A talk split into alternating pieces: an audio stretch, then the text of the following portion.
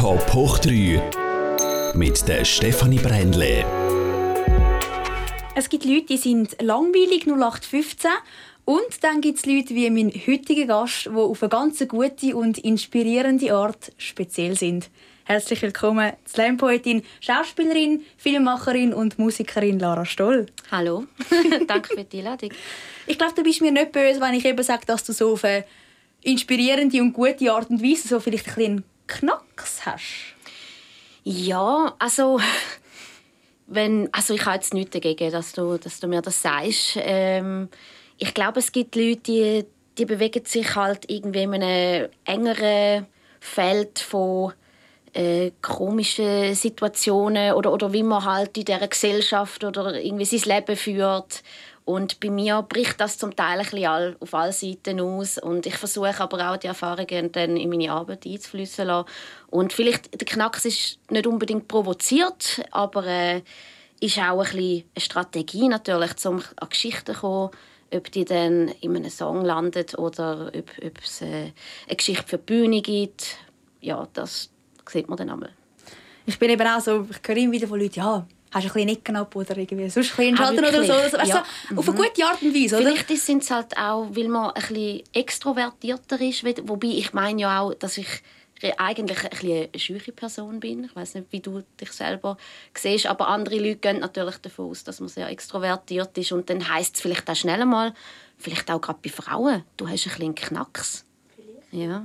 Ich finde eben auch, weißt, es hat ja gute, also gerade ich finde, ich könnte mir von dir noch Scheiben abschneiden, gerade so, weil, weil mir ist es einfach ein bisschen knacks und ein bisschen, ja, manchmal unterhalte ich vielleicht die Leute noch ein bisschen, aber es ist nicht so etwas, wo ich jetzt bei den Leuten zum Umdenken ähm, anbringen oder sie inspirieren, mhm. wie zum Beispiel du mit, mit äh, deiner Arbeit als äh, Slam-Poetin oder eben auch mit deinem Programm, wo du ja auch schon in dem Sinne wirklich etwas bewirkt hast und ja schon Preise bekommen hast, mhm. wie ja ähm, der Salzburger Stier, den du jetzt gerade bekommen ja, hast. Ja, grosse Überraschung. Das ist, ähm, glaube etwas vom wenigen Guten, was 2020 passiert ist, äh, den, den Stier überzukommen. Wirklich überhaupt nicht damit gerechnet. Und ich hoffe jetzt, dass, dass man auch dass viel Gutes aus dem rauskommt, dass äh, vielleicht auch Slam Poetry als, als äh, Kunstform oder Bewegung auch wieder ähm, dass die Leute, die das noch nicht kennen, immer noch nicht kennen, wobei ich nicht hoffe, dass es das gibt, weil äh, Slam Poetry gibt es ja auch schon seit irgendwie 15 Jahren, äh, sicher in der Schweiz. Und wenn, wenn man das immer noch nicht erlebt hat, dann dass das vielleicht auch wieder ein bisschen mehr ähm, Raum und Platz bekommt. Ja. Was hat es vielleicht bei dir viel passiert in dem Sinne ja wegen dem bösen C in dem Sinne nicht so, was gerade Auftritt anbelangt, aber äh, vielleicht gleich, was hat der, die Auszeichnung, ja in dem Sinne doch die grösste oder die Auszeichnung so im deutschsprachigen Kleinkunstbereich ist, für dich auch verändert? Ja, das kann man jetzt irgendwie gar noch nicht so genau sagen, weil natürlich kein Auftritt stattgefunden hat. Ähm, es ist auch so, dass viele Theater im Moment auch immer noch nicht buchen. Man wartet wie ab, aber es hat nachher recht viel Presse gegeben. Und ja, ich habe mir da, ich habe dann auch mich auf das einlassen. Am Anfang dachte ich, ja gut, ich tue jetzt einfach alles mal so auf ein paar Tage legen, die Interviews und es hat dann einfach nicht mehr aufgehört und irgendwann habe ich dann auch gefunden, hey, jetzt ist irgendwie ein bisschen, also es ist enorm, dass so ein mediales Interesse da ist, aber das hat natürlich auch damit zu tun, weil es kulturell sonst nicht so viel zu berichten gibt. Alle Blätter haben trotzdem müssen ihre Rubrik füllen natürlich und ähm, das ist natürlich gut, dass dass, dass das mal passiert ist. Ich glaube auch nicht, dass das jetzt so schnell wieder passiert, dass, dass ich so viel Aufmerksamkeit bekomme von den Medien. Aber äh, es ist jetzt nicht mein, mein Lieblingsjob. Bist du so Es tönt jetzt so. Ich mir, ich dass du dich jetzt da Interview da und sage wieder mal, dass mir das überhaupt keinen Spaß alles macht. Alles gut, alles gut. Oh Mann.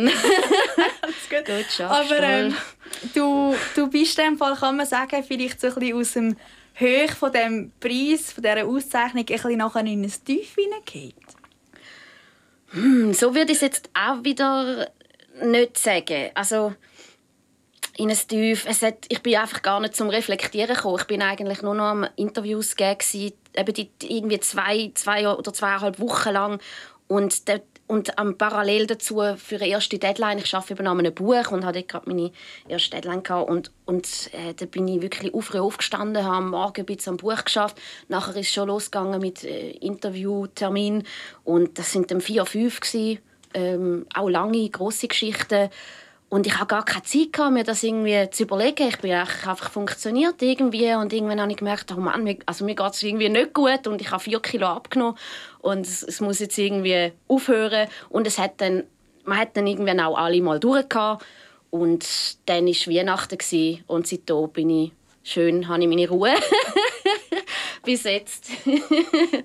ja, das nein, und das konnte ich mir jetzt auch ein erholen und dann bin ich auch wieder entspannter und dann kann man auch wieder mal natürlich äh, zu den Top-Medien kommen. Ist doch auch schön. Eben. Das Buch, ähm, mhm. was ist das für ein Buch, das du da machst? Es sind so gesammelte Texte, ähm, Bühnentext, aber auch Kolumnen, die ich überarbeitet habe, ganz viel Neues. Ähm, es soll auf jeden Fall unterhaltend sein. Es ist auch lustig. Es sind einfach so Kurzgeschichten, Essays, Lyrik auch. Ich glaube, es hat auch Sachen drin, wo, wo man jetzt von mir gar nicht so würde erwarten. Es ist sicher ein Buch, wenn man jetzt vielleicht schon einen Auftritt von mir gesehen hat, dann, dann ergibt das sehr viel Sinn. Wenn man es jetzt mich nicht kennt, dann ergibt es auch viel Sinn. Kaufen es einfach, liebe Leute. es kommt im Herbst raus und ja, also ich habe ja noch nie etwas veröffentlicht. Ich habe mal ein Hörbuch gemacht von meinem Vor Vor Vorprogramm. Also das ist wirklich schon ganz viele Jahre her und seitdem habe ich also ich habe noch nie etwas gedruckt rausgegeben. Und von dem her ist es etwas sehr Spezielles. Ich glaube auch nicht, dass ich das so schnell dann wieder mache, einfach weil jetzt mal alles, was ich je produziert habe, durch, durchsortiert habe, was, was ist wichtig, was ist äh, gut, das kommt dort drin rein. Und es ist ein Teil von meiner Persönlichkeit, das, das Buch. Und das mache ich dann vielleicht in 20 Jahren wieder, wenn ich wieder so einen Haufen habe. Sind das jetzt vielleicht Texte, die während äh, über dieser Zeit zusammengekommen sind, wo du Zeit hast zum Schreiben und keinen Auftritt hast, dass sich das angesammelt hat? Auf jeden Fall auch. Also ich habe zum Beispiel auch zwei Texte über Quarantänesituation, wo ich mit meinen Freunden in der Wohnung eingesperrt bin, blöd gesagt die sind jetzt natürlich durch, durch Corona auch entstanden, ähm, aber auch ein, ja, also es sind sehr viele Sachen jetzt entstanden. Und das ist ja dann auch das Schlauste, was man machen kann, gerade wenn so ein Teil vom Job weggeht, dann muss man halt sich auf anderes konzentrieren und irgendwie für mich die einzige schlaue äh, Strategie um weiterzuarbeiten, ist halt mal ein Buch zu machen. Ja angefangen hat das Ganze ja schon vor eben etwa 15 Jahren oder, oder sogar noch mehr, wo du ja mit der Slam Poetry angefangen hast. Wie ist es eigentlich da so wirklich dazu gekommen, dass du gesagt hast, so und jetzt habe ich Lust, um auf der Bühne zu stehen und da so einen Text vorzulesen. Was ist da dein Gedankengang gewesen, der Ursprung? Ja, das ist eine gute Frage. Ähm, ich habe als Teenager Laientheater gespielt. Das hat mir immer sehr viel Spaß gemacht, aber ich habe es auch so ein bisschen beengend gefunden und sehr anstrengend. Ich bin hier ins, ins Semi in Kreuzlingen gegangen und am Abend hast du dann einmal noch die Vorstellungen oder Probe gehabt. und du bist halt so in dem Ensemble wie so festgehockt. Und das ist dann wie halt die Möglichkeit gewesen, ganz autonom können einerseits entscheiden, was, was performe ich und wie performe ich und ich habe das eigentlich auch nur so auf mich schauen. Und das ist dann sehr befreiend. Also irgendwie brauche ich ja schon die Bühne, dass, dass mich das als Teenager beschäftigt hat, auf die Bühne zu stehen und nachher auch mit Slam Poetry anzufangen. Oder auch immer noch irgendetwas zehrt mich dort an. Ich habe auch manchmal in meinem Leben probiert, damit aufzuhören und es ist nicht gegangen. Ähm, auch wenn ich würde sagen, ich bin keine Rampensau, aber vielleicht bin ich ja gleich eine kleine. Manchmal. Irgendwie ja wahrscheinlich schon. Machst du es ja auf jeden Fall gut. Aber der erste Slam war ja, glaube ich, ein kleiner Flop, oder? Äh, der ist nicht unbedingt optimal gelaufen. Ja. Ich habe halt einen Poetry Slam gesehen, weil der Gabriel Vetter dort äh, moderiert hat, glaube ich, und wir uns eben von dem Jugendtheater kennt haben. Ich habe das dann einfach faszinierend gefunden, wie äh, da irgendwelche dahergelaufene Leute, also kunterbunte Mischung, auf die Bühne steht, nacheinander und ihre Gedanken, die sie aufgeschrieben haben, vorliest, ob es jetzt lustig ist oder ernst oder kurz oder lang oder laut. Und das hatte so einen, so einen guten Vibe in diesem Raum mit dem Publikum, wo interagiert auch mit diesen Leuten. Mir hat einfach die Veranstaltungsform enorm gefallen und ich habe einfach gewusst, das muss ich irgendwann mal ausprobieren und habe auch dann wieder ein bisschen angefangen mehr zu schreiben. Ich habe als Kind äh, viel geschrieben dann dort die Schule ein aufgehört damit. Und das hat dann eigentlich wieder ausgelöst, dass ich wirklich Lust hatte, um wieder meine Fantasie spielen lassen. Und beim ersten Poetry Slam habe ich dann leider aber nicht so einen fantasievollen Auftritt hingelegt mit einem Text, wo über Montagmorgen gegangen ist, sehr klischiert. Und habe ich da in das Mikrofon hineingehaucht und äh, ja, habe nicht so gute Benotung bekommen. Beim Poetry Slam wird man ja dann gerade auch benotet und da ist das Publikum auch recht erbarmungslos. Finde ich aber auch gut. Also das ist ja dann ein Wahnsinns-Thrill, oder? Und du willst natürlich auch nicht versagen. Und dass ich dann, nachdem ich so bisschen versagt habe, in Anführungszeichen, doch noch den Mut gehabt, um einfach weiterzumachen, da bin ich eigentlich vielleicht fast am stolzesten drauf. Wieso hast du dann dort gesagt, hey, nein, irgendwie, hast du einfach das Gefühl, es, es kribbelt doch ein bisschen, das war irgendwie etwas Cooles gewesen, oder also ich glaube, ich hätte nachher komplett gerade den Battle geworfen, wenn du ja, so... ist schon natürlich äh, entwürdigend, auf jeden Fall. ich weiß nicht, brüllt habe ich glaube schon nicht, aber ich habe mich halt so geschämt und denke, das kann ich nur beheben, die Gefühle, indem ich das wieder mache und es halt einfach probiere besser zu machen. Ich habe das einfach nicht... So kann ich nicht aufhören und weiterleben. Das geht nicht. und ja. nachher, äh, ich bin halt auch ein bisschen eine ehrgeizige Person und das haben einfach nicht auf mir sitzen lassen. Hat sich gelohnt. Irgendwann ist dann eben der Durchbruch gekommen. Das war so ein bisschen bei einem Auftritt äh, ja, vom Jac von Giacomo Müller in der Sendung dort, wo du den Text «Fieber Duden» mhm. ähm, vortragen hast. Und das ist für mich so ein bisschen mein Lieblingstext von dir, glaube ich. Ich finde mhm. wirklich, da muss ich wirklich auch immer aufwärts lachen und so. Ähm, aber diese Texte machst du eigentlich auch nicht mehr so viel, oder? So das Poetry Slam, so... Den mache ich vor allem... Ja, man kann sagen, dort hat mich das Casino-Theater, ich bin auf Winter gezogen und das Casino-Theater hat mich sehr unterstützt. Es hat dann so Stille Krach gegeben, so ein vorweihnachtliches Varieté-Programm, wo immer verschiedene Künstler auf der Bühne stehen und die Leute können essen ähm, Dass ich dort mitmachen konnte, dann beim Bundesordner und dann auch noch durfte zum Victor Giacomo in die Sendung.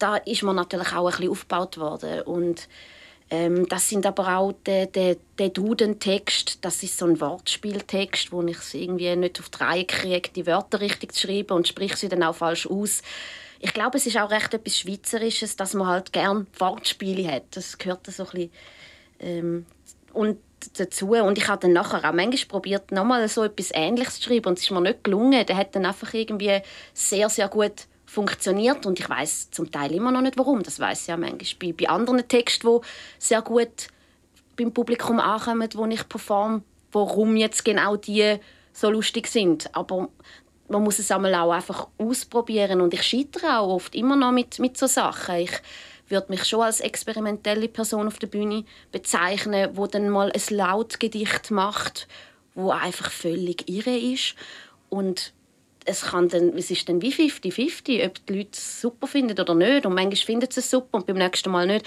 Das, das zeigt sich dann erst über irgendwie eine Strecke von, von Vorstellungen, ob, ob das ein Text ist, wo, wo interessant kann sein für die Leute oder nicht. Und da muss man aber auch immer mutig bleiben, glaube Und dort äh, eben bist du auch eine, die eher wirklich viel von sich preisgibt, wo Texte über sich selber schreibt, also ein bisschen aus Momenten vom Alltag. Ähm, wieso machst du eher das? Hast du vielleicht auch Angst, ähm, gerade eben so vielleicht satirisch über andere zu schreiben, zu ihnen an Karren fahren? Oder, ähm... Nein, es sind einfach Themen, äh, es ist halt wie, wie ich die Welt sehe oder wie ich, wenn Welten aufeinander prallen, zum Beispiel wenn ich äh, ich habe jetzt gerade meine Wohnung abgegeben und dann nachher, das ist ja auch so etwas Erniedrigendes. Ich habe zehn Jahre in dieser Wohnung gewohnt und alles, was nicht in Ordnung war in dieser Wohnung, ist ganz klar meine Schuld und wo es dreckig ist und wo es kaputt ist. Und irgendwie fühlt man sich komisch dabei. Und nachher sind wir zum Moment von der Schlüsselübergabe gekommen und ich dachte, ja, jetzt kann ich glänzen, ich habe noch drei Schlüssel. Und ich lege drei Schlüssel an und sage, hey, also ist das alles, was sie noch haben? Wir haben ihnen acht gegeben. Und vor vier Jahren haben wir ihnen nochmal vier nachgeliefert. Und es ist einfach dann so, dass so die Erlebnisse, wo ich dann muss in meine Worte fassen muss, um die einerseits zu verarbeiten, die aber auch lustig sind für andere Leute. Ähm, und es sind halt Situationen, wo ich mich auskenne, wo ich ganz genau weiß, wie, wie ist es. Und ich, ich weiß manchmal nicht, wie, wie, wie Politik funktioniert. Ich, ich habe da einen Haufen Fragen und klar kann man die auch in der Kunst stellen und das mache ich manchmal auch, aber es ist einfach nicht so mies zum ja mit das hat ja dann auch immer so ein einen Unterton äh, in der Satire in der politischen und eine kleine Moralkühle und ich persönlich mag das auch einfach nicht so. Ich konsumiere auch nicht wahnsinnig viel politisches Kabarett. Ähm, ist einfach ja nicht so mies wie viel Lara steckt aber wirklich da? Also weißt, wenn man Mega viel, weiss, ausschmücken so. Ist das wirklich Lara Stoll? Ja, sehr. Also alles ist wahr, was ich schreibe. Also es ist dann in meinem Kopf geht die Geschichte dann noch ein bisschen weiter und dann wird's, dann artet es aus und eskaliert und das ist dann vielleicht nicht genau so passiert, das nicht. Aber der Anfang oder der Kern ist immer wahr und ich glaube, darum ist es auch lustig.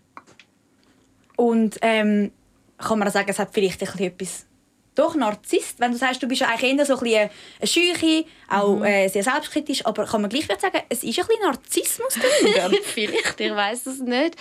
Ähm, eben für mich ist es einfach eine, eine Art Therapie, um mit so unangenehmen Situationen, die das Leben mit sich bringt, mit denen umgehen oder sie zu reflektieren, vielleicht nächstes Mal anders zu machen oder zu lernen und wenn man das narzisstisch bezeichnen kann man das von mir aus gern so. Also, ja, ich lebe vielleicht schon sehr fest in meiner Welt. Und dass ich das so muss mitteilen das müsste ich ja nicht. Aber ich habe einfach festgestellt, ah, ich kann mit, äh, mit Schreiben und Auftreten Geld verdienen und ich mache das gerne. Es ergibt für mich völlig Sinn, das zu machen.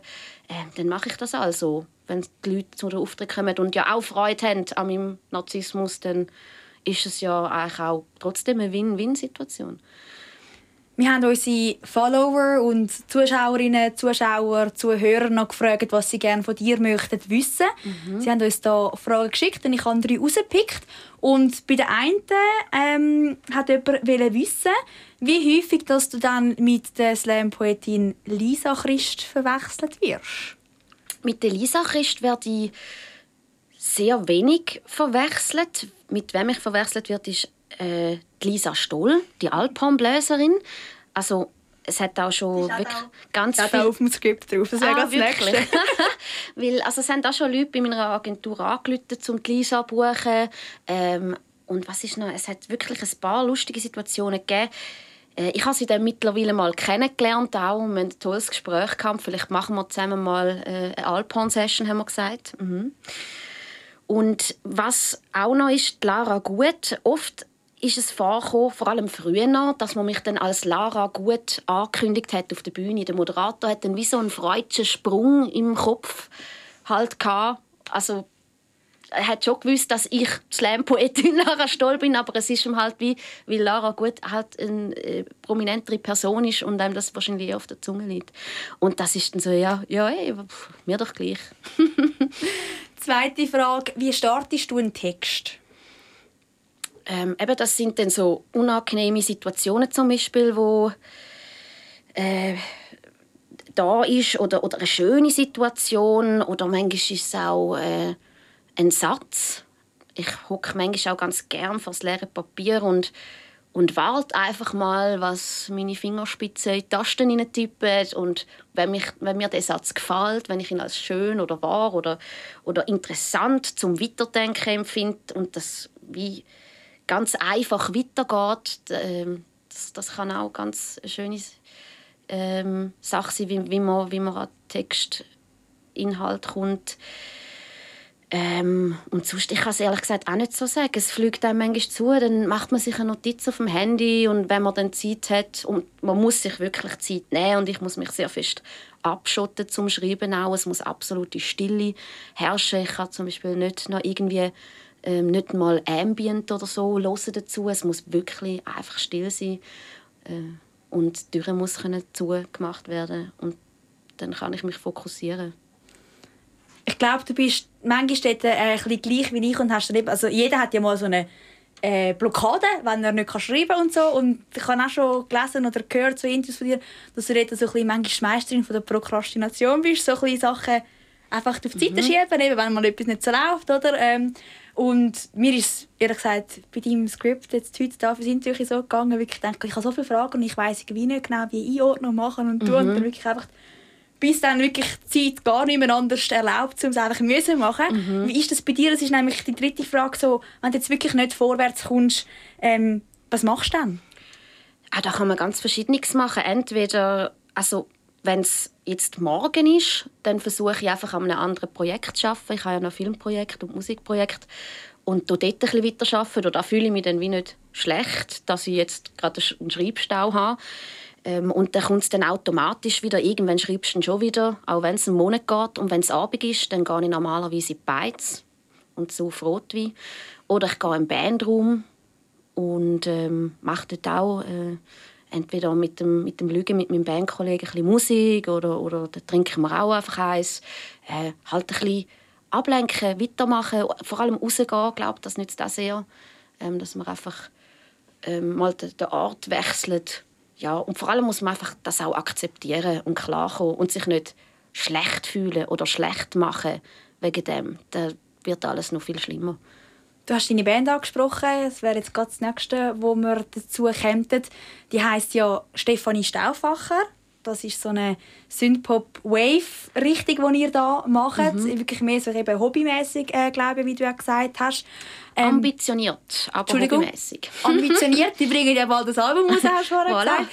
Ähm, aber wie kommen die auf den Namen Stefanie, also Stefanie generell? Die haben ja auch schon ein Lied in der Punkband vorher, wo mhm. Stefanie heisst. Ja, eigentlich wegen, wegen dem. Also wir sind zwei, die äh, aus dieser Punkband rauskommen und es ist wie noch so ein Überbleibsel von dieser Punkband.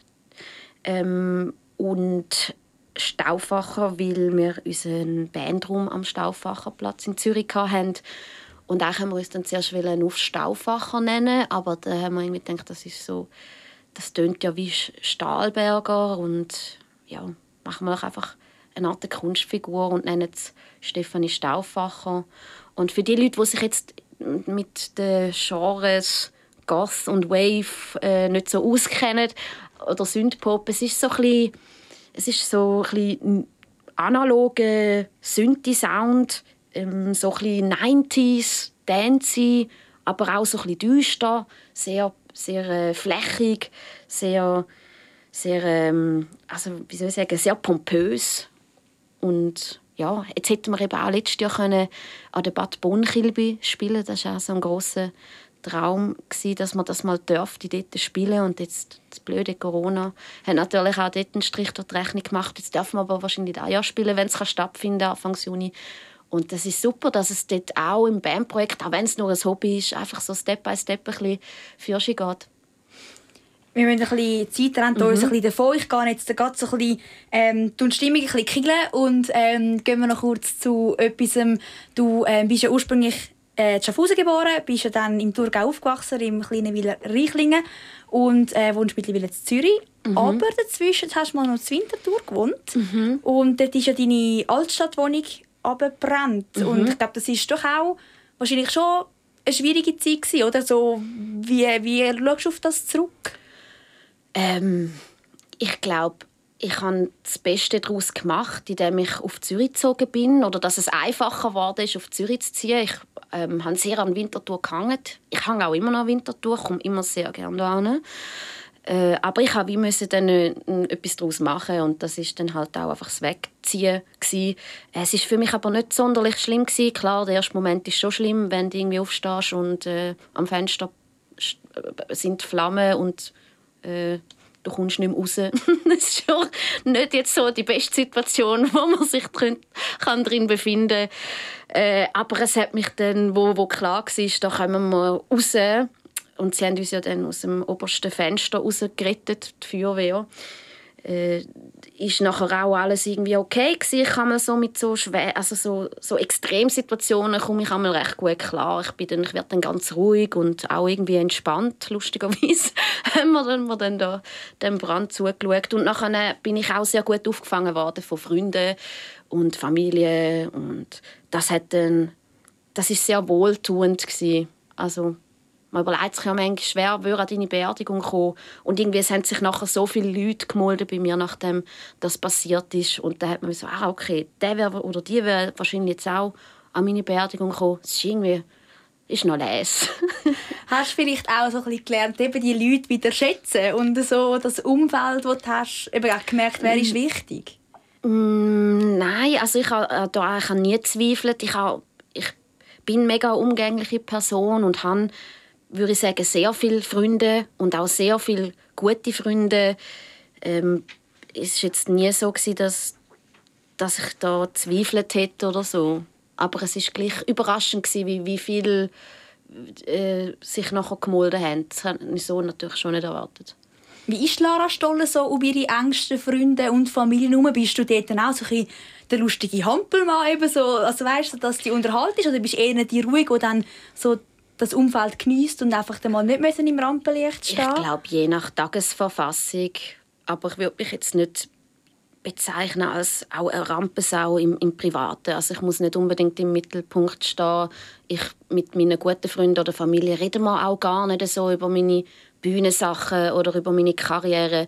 Da, da geht es um völlig andere Sachen, um die Geschichte, die ich mit dieser Person habe oder ähm, um ums Leben allgemein oder die Situation oder was gerade in der Welt abgeht.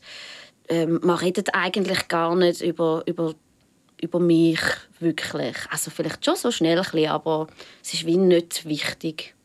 Ich habe einen Artikel gefunden von dir, wo so steckbriefmäßig äh, ein paar Punkte abgerattert werden und einerseits mhm. ist die Frage gewesen, äh, wo du gerne möchtest leben. Und dort hast du, es ist schon ein Zeitchen her, gesagt, du möchtest mal mit Freunden zusammen ein paar Jahre am Stadtrand auf einem Bauernhof leben. Mhm. Wie steht es so mit diesem Projekt? Ja, das wäre immer noch mega schön. Also ich habe ja jetzt auch etwa eineinhalb Jahre äh, etwas in der Aglo am Waldrand in Zürich gesucht. Äh, mehr für mich wie mit Entourage. Aber es ist wahnsinnig schwierig. Also in Zürich ist wirklich also für mich müsste es dann schon irgendwie auch Zürich bleiben, obwohl ich mir auch mal Winter wieder überlegt habe. Vielleicht wäre das realistischer. Aber in Zürich hast du es einfach vergessen. Der Wohnungsmarkt, das ist wirklich die fucking Hölle. Und äh, ja, darum sieht es ehrlich gesagt nicht sehr gut aus. Aber ich habe Kollegen in Winterthur, die auch so etwas suchen im Moment und die sind ein bisschen ambitionierter und strategischer unterwegs wie, wie ich. Vielleicht kann ich ja dann dort mit einsteigen. ich drücke die Daumen und damit sind wir schon am Schluss dieser Sendung. Ich würde ja gerne irgendwie so ein Abschlussversli oder irgendwie ein Slam jetzt ja, mach doch. aber uns allen zu lieben, lassen wir okay. das lieber. danke dir vielmals, Lara Stoll, bist du bei uns im Top 3 Ja, danke auch für die Einladung. Und danke euch da draußen, wenn ihr jetzt irgendwie erst eingeschaltet habt oder noch gerne das Ganze noch möchtet schauen oder hören, dann gibt es ja unseren Podcast. Und danke euch vielmals, wir sind dann nächste Woche wieder für euch da. Ciao zusammen.